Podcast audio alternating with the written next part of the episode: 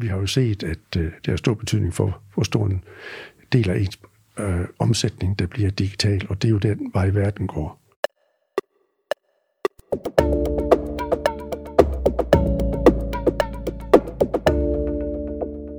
Du lytter til Det Videnskabelige Kvarter, en podcast fra Aarhus BSS på Aarhus Universitet, hvor vi på 15 minutter giver dig forskningsbaseret viden om erhverv og samfund. Mit navn er Michael Skrøder. Smart home-industrien er i rivende udvikling, og danske virksomheder fra installatører til byggefirmaer bør være med helt fremme. Men er de danske firmaer nu også det? Og hvad skal der til for at komme på omgangshøjde? Det skal vi høre mere om i dette afsnit af det videnskabelige kvarter, hvor vi har fokus på netop smart home og de muligheder, der ligger her for såvel mindre som større danske virksomheder. Mine gæster i studiet i dag, det er professor Børge Obel og postdoc Lone Kavin fra Institut for Virksomhedsledelse på Aarhus BSS. I har i to år arbejdet med netop at afdække smart home om området eller branchen. Velkommen til jer begge to. Tak for tak. det. Allerførst, Børge Obel, hvad er det præcis, vi taler om, når vi siger smart home industri, eller branche, eller smart home produkter? Ja, når man taler om smart home, så skal man øh, tænke, at det ikke bare er smarte produkter. Vi får flere og flere af de produkter, vi har i hjemmet, øh, til at indeholde digitale øh, ting, som kan gøre dem smarte. Vi kan styre dem øh, ved hjælp af en app. Det kan være et dør, et vindue, det kan være en, øh, en, et køleskab, det kan være et fjernsyn, det kan være Google Smart Home.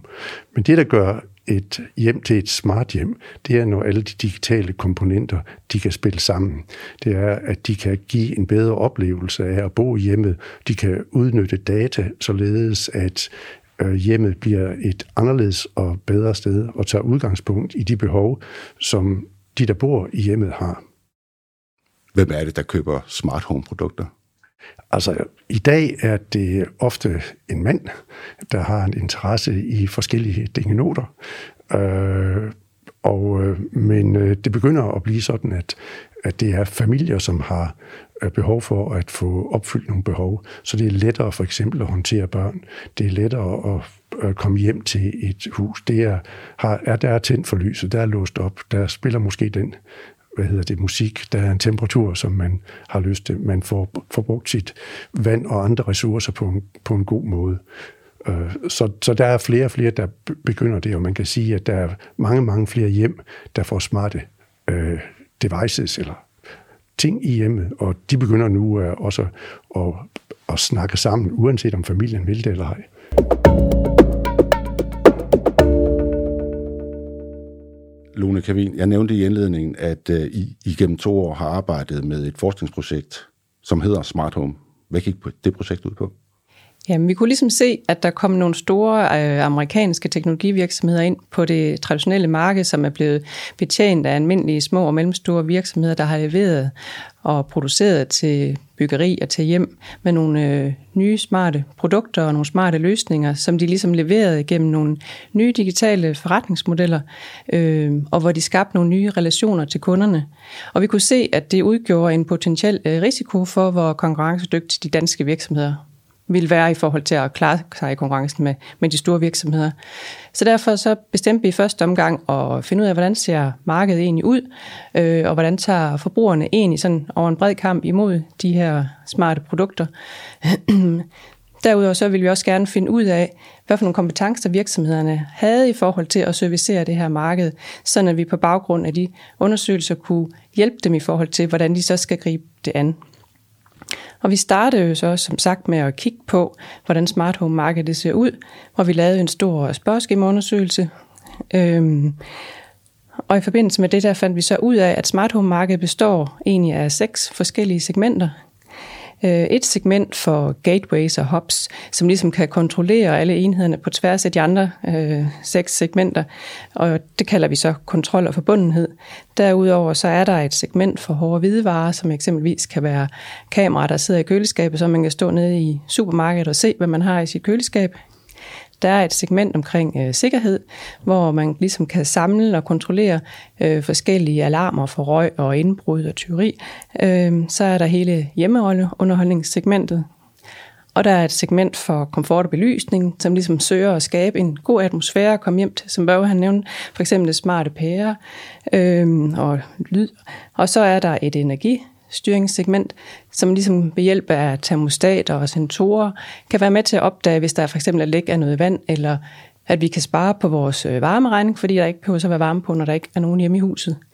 Og på tværs af de her seks segmenter, der er der ligesom øh, elementer inden for sundhed, pleje og omsorg, øh, som man ikke kan sige, har et segment for sig selv, men ligesom går på tværs af de her segmenter. Og på baggrund af spørgeskemaundersøgelsen, der ønsker vi så at finde ud af, hvor mange øh, enheder, eller fra hvilke segmenter konsumerne, eller forbrugerne havde øh, enheder fra. Øh, og ud af dem, vi spurgte, der var der 55 procent, som kun havde øh, smart home devices fra et segment. Og det var som regel øh, hjemmeunderholdning. Så det er ligesom det første produkt, folk de køber til markedet.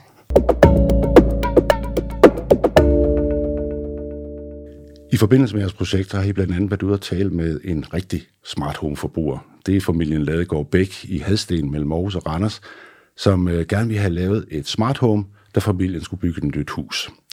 Lad os lige prøve at høre, hvad øh, det er, Niels Ladegaard Bæk her fortæller.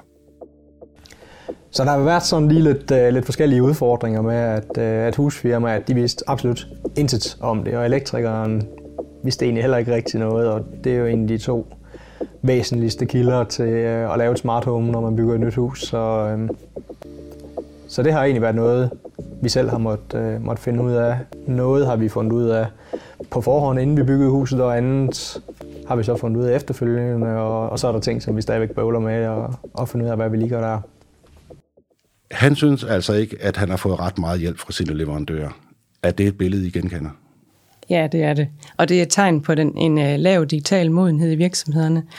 Uh, de skal jo både have nogle digitale kompetencer i forhold til at kunne lave de digitale løsninger, men de skal også have nogle ledelsesmæssige kompetencer til ligesom at få lavet en vision og for, hvordan kan man, man hjælpe virksomheden. Og man kan sige, at traditionelt har de danske producenter været vant til at lave produktudvikling inden for deres egen område. Men når man kigger smart home, så har man, starter man med at kigge på, hvad kan skabe værdi øh, for kunderne. Og der har den typiske leverandør jo kun en del af løsningen. Man er nødt til at gå ud og samarbejde med nogle andre aktører, med nogle andre kompetencer, som komplementerer det produkt eller den service, som man gerne vil skabe øh, for kunderne. Og det er meget nyt. Øh, og man kan jo sige, at Nils her, han har problemer med at finde ud af, hvordan han kan få sine øh, gardiner tilsluttet strømmen i væggen, og han, der er også en nøglebrik, han gerne vil have til sin dør. Og det er jo egentlig fordi, at den aktør, der, eller dem, der har produceret gardinerne, ikke har fået lavet en, en ny digital forretningsmodel, som ligesom gør, at han kan få lavet en løsning, som han kan gå hjem og, og sætte, installere hjemme i hans bolig med det samme. Men han har jo heller ikke fået skabt nogle gode salgskanaler i forhold til at få solgt, hvor der ligesom er nogen, der har kunne hjælpe ham med, hvordan kan han installere de her gardiner. Øhm, så det er et tegn på, at, at de ikke har grebet eller helt har ændret det mindset, som det faktisk kræver at gå ind i uh, smart home-branchen. Men, men vi hører, at der ligger et kæmpe potentiale for danske virksomheder på det her område. Hvad, hvad er det, der holder virksomhederne tilbage? Ja, altså det er jo sådan set ikke den øh, teknologiske viden. Det er evnen til at, at omsætte øh, det, der sker i markedet, til noget, som giver ny værdi, både for dem selv og kunden, og det er at lave nye forretningsmodeller. Øh, som Lone sagde, så øh, sælger man vant til at sælge produkter. Øh, nu skal man måske sælge services, der opfylder et behov, og den service skal trække på øh, input fra forskellige øh, øh, dele af, af hjemmet. Og øh, det er en helt ny måde at tænke på. Det vil sige, at man skal arbejde i det, der sådan moderne hedder et økosystem, i stedet for at have en traditionel lineær øh, leverandørrelation og kunderelation. Øh, den anden ting, som jo sker her, det er, at man får viden om kunden. Øh, I og med, at man leverer en produkt, som samler data ind, og måske leverer data hjem til en selv i virksomheden, eller i den, der driver platformen, så får man løbende viden om, hvordan kunden agerer. Og det vil sige, at man kan hele tiden tilpasse sig.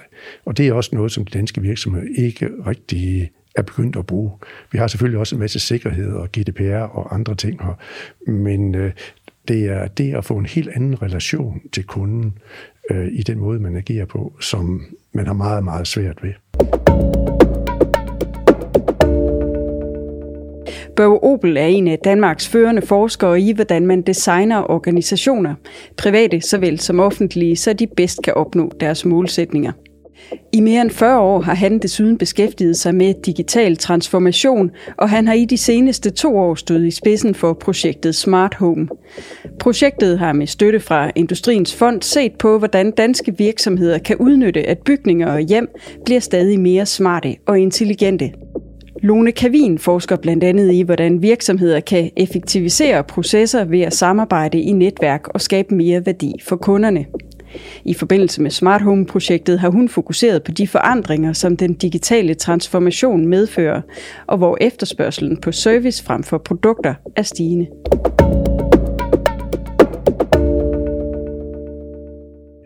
Hvad kræver det, så, hvad, kræver det af virksomhederne? Altså, hvad, hvad skal der til for at komme i gang? Jamen, vi har arbejdet meget med dynamiske kompetencer øh, inden for at få den der parathed til at ligesom begå sig på et digitalt marked. Og det handler meget om dels, at man har nogle, øh, nogle evner til ligesom at se, hvad er der af nye digitale muligheder, og, og hvordan kan jeg tilpasse min forretning ud fra det. Men jo så også, at man så, når man har fået de gode idéer og kan se mulighederne, forstår at få dem... Øh, øh, lave, lave sine eksisterende forretningsmodeller om, øh, og måske kan se, hvad for nogle eksterne aktører man er nødt til at gå sammen med, for at kan levere det her værditilbud, som jo ikke bare er det produkt, man, man plejer. Men udover det, så kræver det også, at ledelsen får skabt en øh, vision for, at det kan ske i virksomheden, for banet vejen for, øh, hvad er det for nogle strukturer, vi skal have i vores virksomhed, og til de andre aktører, som vi er nødt til at arbejde sammen med. Men hele det her med at blive digital moden og blive øh, parat til at gå ind på det her marked, er det en, er det en stor opgave for øh, jeg sige, en installatør eller en, en, en mindre virksomhed, virksomhed, eller er det til at overskue? Man må nok sige, at øh, det er en stor opgave. Øh, der er ligesom de to elementer. Øh, det ene det er at øh, have den digitale viden, og det kræver jo, at man har de rigtige medarbejdere. Og, og det tror jeg nok, at, at de fleste virksomheder på en eller anden måde forholder sig til at gøre noget ved. Så er det det, at man er i stand til at få lavet sine nye forretningsmodeller, få organisationen, få kulturen og få øh, den måde, man tænker på, øh, gjort anderledes. Altså hvor man jo for eksempel, hvis man leverede et vindue og var vant til, så var der et hul i væggen, så kom man sætte vindue ind. Øh, så gik man igen, og man var sådan set ligeglad med, hvordan hullet i vinduet var lavet, og hvad der ellers var inde i. Det gælder ikke mere. Og det at tænke, at man skal spille sammen med, øh, med andre. Øh, og der er nu nogle øh, få mindre og mellemstore virksomheder, de som har taget den opgave og sagt, at vi vil være hovedentreprenører, og vi sørger for, at alle komponenter spiller sammen, og det, der kommer ind. Øh, en anden ting, som har været en stor øh, barriere, det er hele grossist-setupet. Således at man på mange måder er bundet til nogle traditionelle leverandører, traditionelle produkter. Og det er ikke sikkert lige, at det er det produkt, der passer ind i det smarte hjem, som man skal levere til. Og der var det sådan set ligegyldigt, hvordan øh, det var for at tage igen et vindue. Hvis det var et træ aluminium, så er det stort set ligegyldigt, hvad for en leverandør det er. Men det er det ikke, hvis det pludselig har en smart komponent. Så, så det, det, øh, der kommer nogle nye ting, som man skal tænke øh, helt anderledes. I. Og som Lone sagde, det at have relationer til virksomhed med komplementære øh, kompetencer, det er øh, en af de meget vigtige, men også meget svære ting.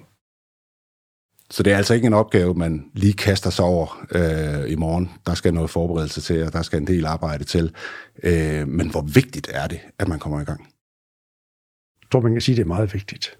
Øh, vi har jo set, at øh, det har stor betydning for, hvor stor en del af ens øh, omsætning, der bliver digital, og det er jo den vej, verden går.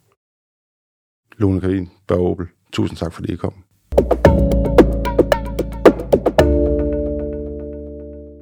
Du har lyttet til Det Videnskabelige Kvarter, en podcast fra Aarhus BSS på Aarhus Universitet. Denne podcast var tilrettelagt og produceret af mig, Michael Skrøder, Teknik, klipning og musik har Simon Andersen Nørdam stået for. Du kan finde os på Spotify, Apple Podcast, Google Play eller hvor du normalt hører dine podcast. og du kan få mere forskningsbaseret viden om erhverv og samfund på bss.au.dk-insights. På genhør.